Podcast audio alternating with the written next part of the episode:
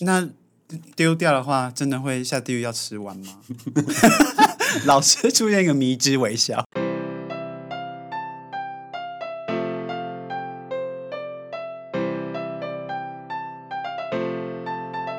今天呢，第三季邀请到的是国立中山大学公事所的蔡锦昌副教授，欢迎你。是主持人好，各位听众大家好。说现在的年轻人现在讲就会觉得自己很很老。我觉得现在的年轻的同学啊，就是因为他吸收的资讯的管道太多，他其实对于那种传统教室这样子。好像老师这样子在课堂上讲授的这种知识的这个传递啊，可能吸收的程度有啦，但是可能我觉得相对那个效果在降低，所以我们现在老师也会要尝试做很多很多不同的尝试。真的，我像我我自己就我这个社会行销的一个课程啊，现在就有开数位的课程，嗯，我就很像自己是一个 YouTuber，然后我把我的那个课程哦录了之后，然后上传让同学去看，嗯，啊不只是看了，我还会加上一些参与的这个活动。哦，然后就哎，我发现这个其实同学的反应还不错，虽然我自己也会有点紧张啊，自己去录哈，才发现平常讲课这样就讲就过去了，嗯，可是自己录回头看怎么一直有赘词，对啊，这个可能就要得跟主持人再多学习。嗯、我觉得老师刚刚有提到，就是现在大家的阅读偏好嘛，或者掌握资讯的方式已经改变，就是变得很。仰赖数位这件事情，然后又很流行那种素食旅行啊、短影音啊，或者是在看影片的情况下，就很容易会开倍速。可是现在又有一派人是想要回到漫游的生活。老师身处的那个时代，应该是漫游。我讲自己讲的嘴软，就是是漫游时代吧。那个时候，就是主持人提到这个主题，就确实现在，嗯、包括我昨天自己我们的课程才办一个演讲，嗯、然后请一个就是业界的老师来跟我们讲社群媒体行销。然后他特别提到，当然像短影音这个东西现在是非常流行的，嗯，就是大家可能那个耐心都不像以前这么高哦，十五秒内就要把讯息就是。有效的传递出去，嗯，那你如果太长哦，其实现在最近的新闻好像也看到很多 YouTuber 都发现他们的流量都都降低，因为太长的，嗯，那大家都期待很快的，就是去接收到资讯，好像没有那个太大的耐心去呃慢慢吸收知识也好，或是说慢慢去体验一些呃生活中的东西。你最近提到漫游，就有点像说，嗯、好像比如说在高雄好了，我们如何去哎。嗯大家不知道多久没有好好的去 到西子湾看个夕阳，对不对？嗯、哦，然后享受一下这种呃学校的氛围等等的。那我觉得这个当然就是现在呃一个蛮重要的课题了。嗯，素食这件事情不只是。吃东西的素食，就是说，现在如果流行这种素食这样的旅行的话，那个游客啊，他可能就很想要赶快接受到一些 我不知道哎各方面的那种刺激吧，然后让他更更想要去去做这件事情，然后可能就对于呃 这个地方的当地的一些地理文化、自然、人文、社会的一些这种脉络哦，然后就缺乏兴趣，然后去理解。可是我们其实一个永续的旅行的话，应该就是要让这些游客啊，能够更能够知道，就是说在地的一些文化，然后而且就是应该要有那种能够去长久的去保留这个，比如说台湾啊，台湾其实很多漂亮的地方，但是可能如果为了这种呃很素食的这个文化的话，它同时可能会造成生态上的这个破坏，也有可能造成这种。自然人文的这种呃东西没有办法被保留下来，我们如何把它变成一个产业，是人家会愿意来消费的？嗯，我们也不能呃，人家常说不要曲高和寡哦，对不对？哦，就是说你你自己把自己的好像说这个很有文化，怎样怎样怎样，然后人家其他人都都不愿意来看的话，那也是没有用啊。嗯，我觉得反倒是应该要吸取，就是说，我觉得漫游的这个，或者说我们要永续也好。哦，这样子的这个旅游，我们其实也可以吸取说，为什么现在其他这些素食文化或是短影音，它能够这么吸引人的这个东西。老师是高雄人吗？我自己是，不过我也北漂，还有那个流漂到那个海外美国去好好一段阵子。对，那这样高雄的话，如果就老师这近几年这样深耕下来的话，你有最喜欢？如果推荐文化味道很浓的地方的话，你有推荐哪个地方让大家去玩吗？其实现在如果大家有去观察的话，其实高雄假日真的是蛮热闹的哦，市集很多，活动很多，市集、嗯、对对对，可能主持人也蛮爱逛一些市集，我自己也蛮爱逛的。然后，嗯、然后那你会发现现在几乎每个假日活动都很多啊，然后选择性也也不少，就是大家可能常听到的几个地方都都是。假日都能蛮多的嘛，你光是博二啊，还有旗津呐，还有这个爱河爱河湾，对，还有魏武营这些地方都是一直都有一些活动了。这个我相信同学不用我介绍，自己也会非常去自主性的。对啊，而且那当然就是看个别的兴趣嘛。当然，如果你对于一些艺文、音乐、艺术的表演比较有兴趣，那当然魏武营可能就是一个很好的、嗯、那。驳二就很多年轻同学就更、嗯、更喜欢，而且他们市集取的名称都会是 很像想跟地方产生连结的那个名称。可是，是啊，我只认真啊，我上上周在有个周末在奥兹迪，哦、然后那边有个市集，然后它叫神农市集吧。哦、神农市集它是固定有在办的，嗯，它是农业局在办的。然后它整个地方就是因为它有一些原住民传统的食物，我想说这个地方。真的地方创生，我想说是啊，这这个哎，你主持人听的这个是没错。这个神农市集已经办好一阵子，嗯，然后他后来试过很多不同的形式啊，后来现在固定就是可能就是您看到那边他在那个奥兹里出来的这个大道，然后把他那个目的就其实也是让说，因为有些他很多都是在地的农会啊，或者说甚至有蛮多偏乡的这个就是他们自己生产的东西。那南来这边卖的话，其实觉得就是一方面可以也可以打开他们的这些知名度啊，嗯，然后那那对于说比较在市区的这个民众来说，这也是一个很好的这种消费的机会也好，还是说它变成一种传统吧、习惯吧，我觉得这东西都会慢慢养成，嗯、然后让大家知道说，哎，原来每过它好像一个月是办一次啊，嗯，然后它就会变成一种文化，大家会知道这边就是会有这样的活动。呃，老师刚刚有提到，就是刚刚有前面有提到，就是公民这件事情。公民这件事情，对大家最有连结，就是国高中会上公民课。可是我们实际上确实是公民，没错吧？是。那老师对于就是公民这件事情，他到底可以做的事情到什么程度啊？是这个主持人问到非常重要的一个名词。嗯，哦，这也是我们今天我们今天可能常常听到公民社会，哦，好像说，哎，公民社会啊，人那个。民众应该要怎样怎样怎样，然后公民我们，这个是在我们的就是这种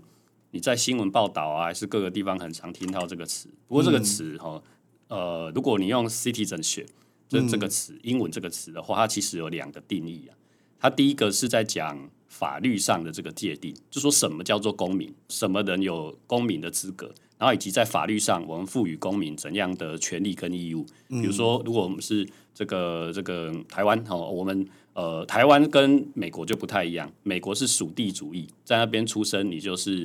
你就是美国公民。嗯，但是在台湾，你是属人为主，就是你要爸爸妈妈一方是这个这个台湾人才会变成那个，就是我们中华民国的国籍才会才会有。嗯、那这个呃，另外一个层面哦，那当然公民就有他提到，刚刚提到选举是我们最常讲的，这个你可以赋予他的参政权。选举权，但是你相对而言负担其他的义务，你要缴税，你要当兵等等的。另外一个我讲 citizenship 的层面哦，可能也是会相关提到主持人可能会也会呃想要继续提问的，就是说这个叫做 ethical 的，就是伦理上我们期待一个公民应该要做什么样的事情。嗯，这可能不只是法律规范的，而是说我们如果要一个好的公民社会啊，一个成熟的公民社会，我们会期待公民应该要做什么。那所以，我们可能这个可能面向就会更多了啊。比如说，这个小到你要在你的这个呃社区里面，或是在你所属的组织里面，哦啊啊，你应该要要怎么样让这个组织维持好的运作啊？或者说，在这里面去贯彻民主的精神，哦，然后让它有一个由下而上，让公民的声音能够反映出来。哦，那我觉得这个就是一个我我提到的，这是一个伦理上的，我们期待一个公民应该要怎么做，然后可以让整个社会变得好。嗯。但我觉得现在，因为公民就是感觉我们是被包装在一个民主化的现象之下，所以我们在公民可可以行使很多权利啊，或者是可以包含到刚刚老师说的伦理上面。可是感觉大家目前处在一个什么青年低薪的梦魇里面啊，然后或者是其实大家就算是公民，然后也有一简单的参政权，可是大家现在还是处在一个很政治冷漠的状态。说不定有很多的年轻人，他其实对这些是不在乎的，对他他不管，不管的。对啊，就算你现在在说在选举哦，谁谁谁什么党什么什么这样子，他可能也也不管，他可能在乎的更多的是呃，他要交交男女朋友啊，嗯、或者是说他希望在学校这边学到什么新的东东西。那如果呃，但其实各位同学可能也都从从小到大都上这个公民课，还是说上很多社会课，嗯、然后上上来。那很奇怪，就是过去这些东西未必见得会让呃年轻人啊，哦特别愿意去参与到这些议题。嗯，哦、那我也不知道，可能很多原因。一方面可能觉得枯燥无聊，或或者甚至觉得说他觉得他可能也改变不了什么。嗯，有时候是这样的想法，他会觉得他可能也改变不了什么，嗯，他就觉得他都是那些有权有势的人，然后在那边玩的游戏。哦，那呃，我觉得我们在学校能做的啦，哦，就是呃，我自己的学程啊、课程也好，然后那让同学去认识到很多的社会议题的严重性。哦，在在我自己的课很多都是在讲，我们我们要处理的就是。社会议题怎么样去解决？怎么样有些创新的方法去解决它？嗯、那主要会让同学会知道说这些东西跟自己是息息相关的。嗯，这是我比较想要做的啊。因为你如果会觉得跟自己相关，你就会比较积极去参与嘛。嗯、你觉得跟你无关，你就会你就不会去管。嗯，然后要让人觉得说这个啊，比如说空气污染的议题哦，这个高雄哦，到秋冬的时候空气就会比较不好。对啊，那我们不能说，哎，就就算了，就就戴个口罩就算了吗？哦，嗯、那或者是说环境污染的问题也是一样啊，很多。就像我刚刚提到的，社会上其实有很多人还是需要帮助的。嗯，哦、我现我那些同学带他们去食物银行之后，他们才发现说，原来真的很多民众还是蛮辛苦的。嗯，然后去那边，那领到物资的时候，那个很开心的这个表情。哦，那、嗯、呃，这个这个可能就是需要多一点。比如说，我也会在课程的时候多带进很多的实际的案例啊，嗯、哦，不要说只是去讲那种理论的东西，嗯，讲只讲理论哦，同学都是啊，要不然睡着睡 睡一篇，哦，那反而是你讲实际的案例，或者是让他做一些讨论那个实际的练习，哎，我发现他们那个兴趣都来了，嗯，哦，那。这个这个可能也是现在的大学啊，然后老师可能自己要要多一些 重新去思考怎么样去教学的的一种东西。嗯，那我自己又很好奇，就是老师刚刚一直有反复提到的，就是关于食物银行这件事情。嗯，嗯，因为其实食物银行是在全球各地早就已经行之有年，然后台湾是近近几年来才，我也不太确定说他的那个。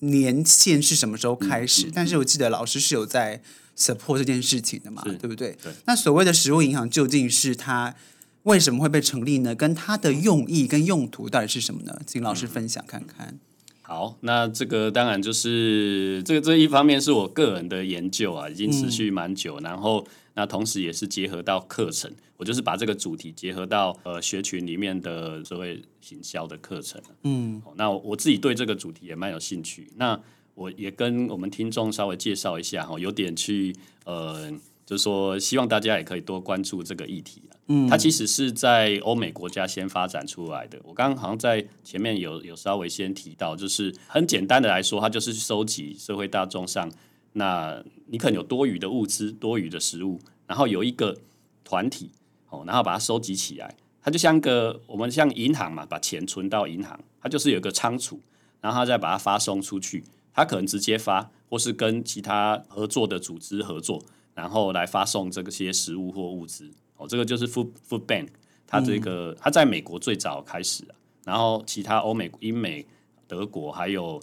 晚近后来到亚洲国家哦，日本，然后台湾、马来西亚都有，因为透过这样的机制啊，它很重要，它希望去解决饥饿的问题，嗯，然后以及食物浪费的问题，嗯，哦，我刚刚讲，其实这个机制它可以同时去解决这两个东西。这个现代的社会其实蛮奇怪的，就是说，一方面大家好像是一个蛮富裕的一个年代，很多人很多人啊，那个吃然后丢掉很多东西，哦，去吃吃到饱，然后丢掉的东西很很多。那可是却社会上却还是有很多人是，他可能面临到紧急危难，然后三餐不继的这个时候，需要人家来帮助他。而且很多人是边缘户，他不见得符合中低收入户的资格，可是他却需要帮助。那这个时候，食物银行可能就会派上用场。其实，特别在前几年疫情的时候，那很多欧美国家食物银行来的人增加非常多。因为像美国的人，他们是不存钱的嘛，所以他他遇到疫情一封城，没有工作，马上就没有东西吃，然后他们就去找到这个食物银行这样子。哦，我觉得最有感是因为市场有些时候会卖一些 NG 的水果，有有，有就是可能有一些。呃，它是好的，如果它长得没那么漂亮，卖相不好。可是其实它的营养价值什么都是一样的。嗯，对啊。可是真的在实行食物银行，如果在台湾的话，怎么样才可以传递到真的需要那些？因为他们可能真的需要的那些人的话，他可能资讯掌握没有这么迅速的话，要怎么样可以让他们知道说有这个管道可以让他们获取食物啊？这个在台湾它有一个比较特殊的发展，就是在其实，在国外大部分都是非营利组织在做这件事情。但在台湾，我们既有我们政府参与的程度还蛮多的，我们有官方在推的食物银行，那也有民间自己在推的食物银行。那其实他们会，当然他们自己会有，特别是这些非利组织等等，他们可能很多原本就是在做慈善社会救助的，嗯、所以很多这些需要帮助的民众，他可能也会去找到他们来。那或者是像刚刚提到，因为政府他也涉入蛮多的，所以有些民众他可能原本。他就在，比如说在社社政单位啊，他就有一些记录的。那他可能遇到一些问题的时候，这个政府也会把他们转借到这个食物银行来寻求协助。嗯，那而且现在蛮多的食物银行会有实体店面。然后，哦、对对对，因为我像我带同学去在凤山那个，他也是有实体店面，所以人家经过哦，就会知道原来有有这么一个点，然后。那可以让人家去领取物资，会有人真的进去逛吗？民众有啊有啊，我觉得有差有差，因为他们现在就是那如果那个点人潮比较多哈，真的会、嗯、民众会去看。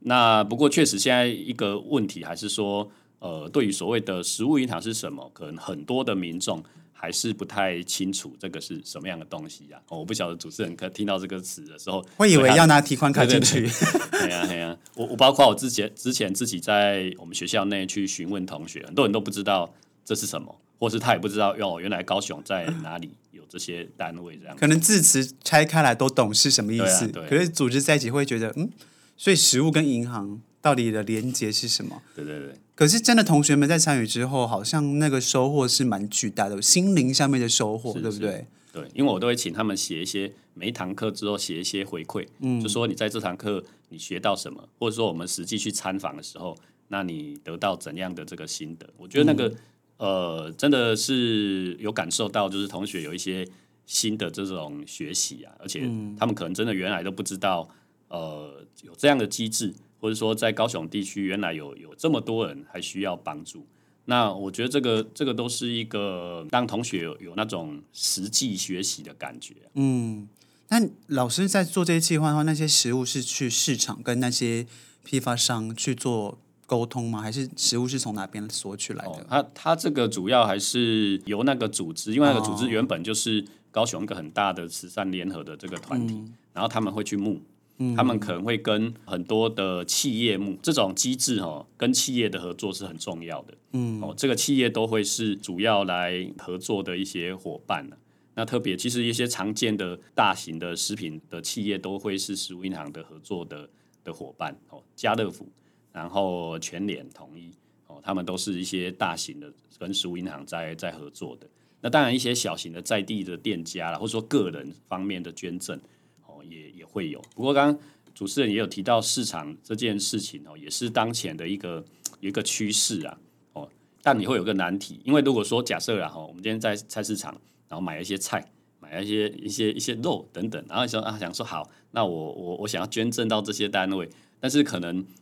有些单位可以处理，有些单位没有办法处理，因为你你这个生鲜的东西，它需要有冷冻的的一些仓储。那因为它不可能放了会坏啊，对不对啊？吃出问题怎么办？对不对？好，所以要不然他们可能会透过这种转借的方式，就说假设有人愿意捐这些东西，他可能会把它转借到呃，有些是社区关怀据点啊，有人在做那种老人共餐或是社区共餐的，就是你要及时的去把它做成吃的东西，嗯，要不然那个生鲜的东西会比较难处理，嗯，单靠食物银行来解决。完全解决这种就是各种方面带来的饥饿问题，嗯，我觉得是没有办法，因为很多东西是结构性的。社会结构性的问题，这可能还需要政府要想办法去处理。比如说很多的失业的情况，你不可能说靠这些在援助的这些单位，然后来解决这个问题。你应该回头去解决为什么会有失业的这样的情况嘛？嗯，对不对？但我觉得，呃，以现在台湾在食物银行的这个发展呢，哈，它它确实至少可以说，至少在紧急的时候，去帮助这些某些家庭在紧急的时候，比如说大概三个月到六个月之间，你可能一突然失业，或是突然遇到家庭紧急危难的时候，然后在这中间，他去帮助你去度过这一段。哦，我觉得至少他们可能可以做到这个面向了。哦，但我我不确定是不是一定百分之百。可是我觉得，就我所知，就是因为现在全台二十二县市都有这样的政府的实物银行，哦，然后那我觉得这个至少在紧急的救护这一块的话，应该是可以可以某种程度去达成的。但是你说食物的浪费，就回到我刚刚跟主持人谈的这个问题，就是你那个单位要有能够处理这种这种装备，如果有这样的设备，或者说你你把它，甚至还有在台北，如果大家有听过这个方和生里长。哦这个叫做台湾最强的里长，然后他做的那个南机场食物银行，他就有结合到把这些食材做成续食餐厅，嗯，就是收到这些食材嘛，或者说你讲的这个格外品啊，NG NG 的这个农产品等等，但它把它做成，就是真的可以，它还变成一个营运的模式。哦，那我们高雄还有另外一个叫阿福食物银行。它就是专门处理这种生鲜食材，它的重点反而是如何去把这些可能会被浪费掉的食材，赶快的去把它去化掉，或是变成那个如果可以吃的东西。嗯，他反而把重点放在减少食物浪费，而不是只是做社会救助。嗯，那那我觉得还是有一定程度的成功啊，我我不敢保证，因为台湾食物浪费的情况还是非常严重。哦，那你说单靠这样的机制去完全解决它是很难，但是至少提供一条路。嗯，那吃饭吃不完，剩下最后一口没吃完，算浪费食物吗？这个我就我就不知道，不知道。我们当然尽量啊，哈，就是说这个可能也是要从，呃，就回到说，哎，对，对于公民的期待，对不对？哈，然后尽量大家养成不要有。呃，食物浪费哈，吃光，老师叫你吃光的意思，啊、这个便当都吃光光嘛，然后不要说就是要倒倒一大堆多余，对啊，这也是浪费食材。那丢掉的话，真的会下地狱要吃完吗？老师出现一个迷之微笑，没有没有。这个就是大家可能还是要，就是说你吃多少就就买多少，或是说拿多少嘛，对不对？啊，就是这可能也是可以每个人可以去做的。嗯，就是我有个香港朋友，他跟我讲说，你们台湾人哦，吃最后一口都还是会硬把它吃完呢。他说我们香港人就是吃不完就是吃不完呐，就丢掉啊。我说吃不完很浪费哎，然后他说不会啊，我们那边就是吃不完就是吃不完啊，丢掉就丢掉，你硬吃你吃不下。我想说。是没错，可是有些时候就真的是，真的会很很奇怪，就是剩那最后一口吃不完，我就觉得为什么？就是我有些时候我自己也会就是剩那一口，就明明就是妈妈就会说，哎，这春节脆，你再嫁也被看我老好像嫁了，我想说啊，我就真的吃不下。可是我发现好像台湾就是有这个问题，可是他们说他们在香港啊，就是家长就是你吃不完剩一口两口，吃不完就吃不完就丢掉啊，就所以他们说他们那边就是厨余蛮多的。我说台湾真的好像有这个，即便我们。还是浪费，可是我觉得好像其实台湾人是蛮他的文化啊，其实是还蛮珍惜。不过刚刚主持人提到香港也是蛮有意思，因为我们之前在我之前开的课程，我也是有实地去我去参访香港，然后也去看，因为香港也是一个社会创新非常发达的一个一个地区。嗯，然后但是它一方面又是非常高度的 这种资本主义，就就像你讲的，那每个人都非常功利主义。但是它其实社会上还是它还是有很多的这种机制，然后希望去帮助到在这个资本主义体制下可能沦为我们所谓的呃输家，还是你要叫他 loser 吗？但是还是很多人需要帮助。你以为香港没有？不是大家都很每个人都很有钱？在社会底层还是有很多需要帮助的。那确实啦，文化，但是它整个文化就是很说难听点，就就是非常功利主义啊。嗯，哦，然后在美国也有一点这样的色彩啊，但是它就变成更自由个人主义，就是对啊，我要做什么，嗯，政府不要来管我，我自己有本事经营我自己个人的生活，那别人都不要来管我。所以当然也就会形成，然后美国又是很强调消费文化，他就要你一直买、一直买、一直吃、一直吃。你看那个麦当劳还是什么什么什么都是特大份、特大份，对不对？就是要你一直吃、一直吃。也这也同时造成了很多大量的这个食物的浪费。嗯，哦，那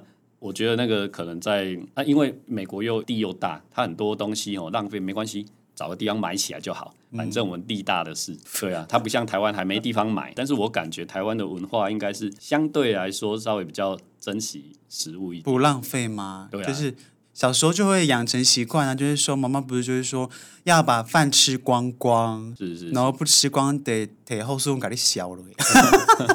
台湾过去在农业时代，因为农业时代这种食物是得来不易啊，嗯，然后这样的文化从从这个老一辈这样一直。呃，不断传到传到现代，可是我觉得，呃，在当前确实遇到从西方的文化这样来侵袭哦，然后让我们对于就是这种消费文化，然后追求这种物质上的享受的时候，它可能就它就会造成这种浪费的思维，慢慢的渗透到我们大家的这种心里的想法。嗯，对啊，反正我就是我我花得起买得起，哦，吃不完就怎样，我高兴就好。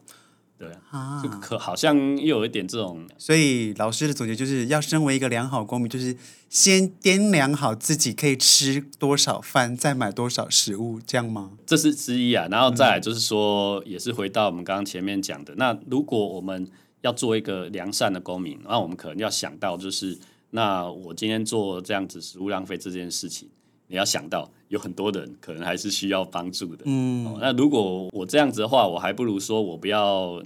吃那么多，然后或者说我行有余力，我有多余的食材，然后诶有适当的单位可以协助的话，那我我捐赠过去也可以啊，哦，那那这样子就可以一方面减少浪费，又帮助到别人，那不是更好？所以我们已经有特别厘清了一些大家。我觉得最直接跟大家有关的就是吃这件事情，所以食物其实是最最快速跟最接近的。食物是真的最跟人最最接近的一种东西。嗯，嗯，差不多在一个环节里面嘛，我们也要提醒大家一件事，就有一个小回馈啦，就是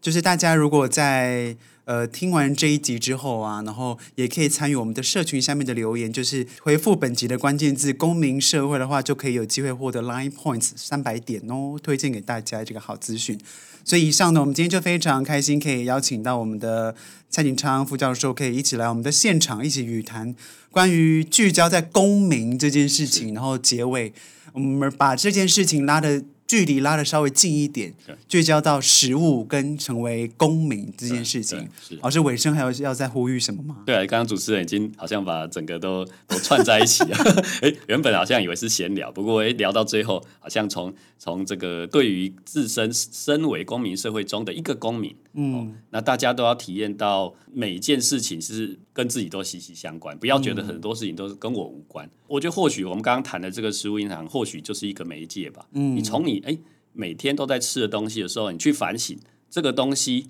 它从生产过程，然后一直到你消费的过程，以及你消费之后，它后来会去哪里？你如果去思考这环节哦，很多时候是我们公民很多可以做的事情。嗯，那那当然，食物银行就是一回事啊。你可以去做捐助，或甚至你要参与到这个组织去当志工，哦，然后那或者你要更了解它，你去想，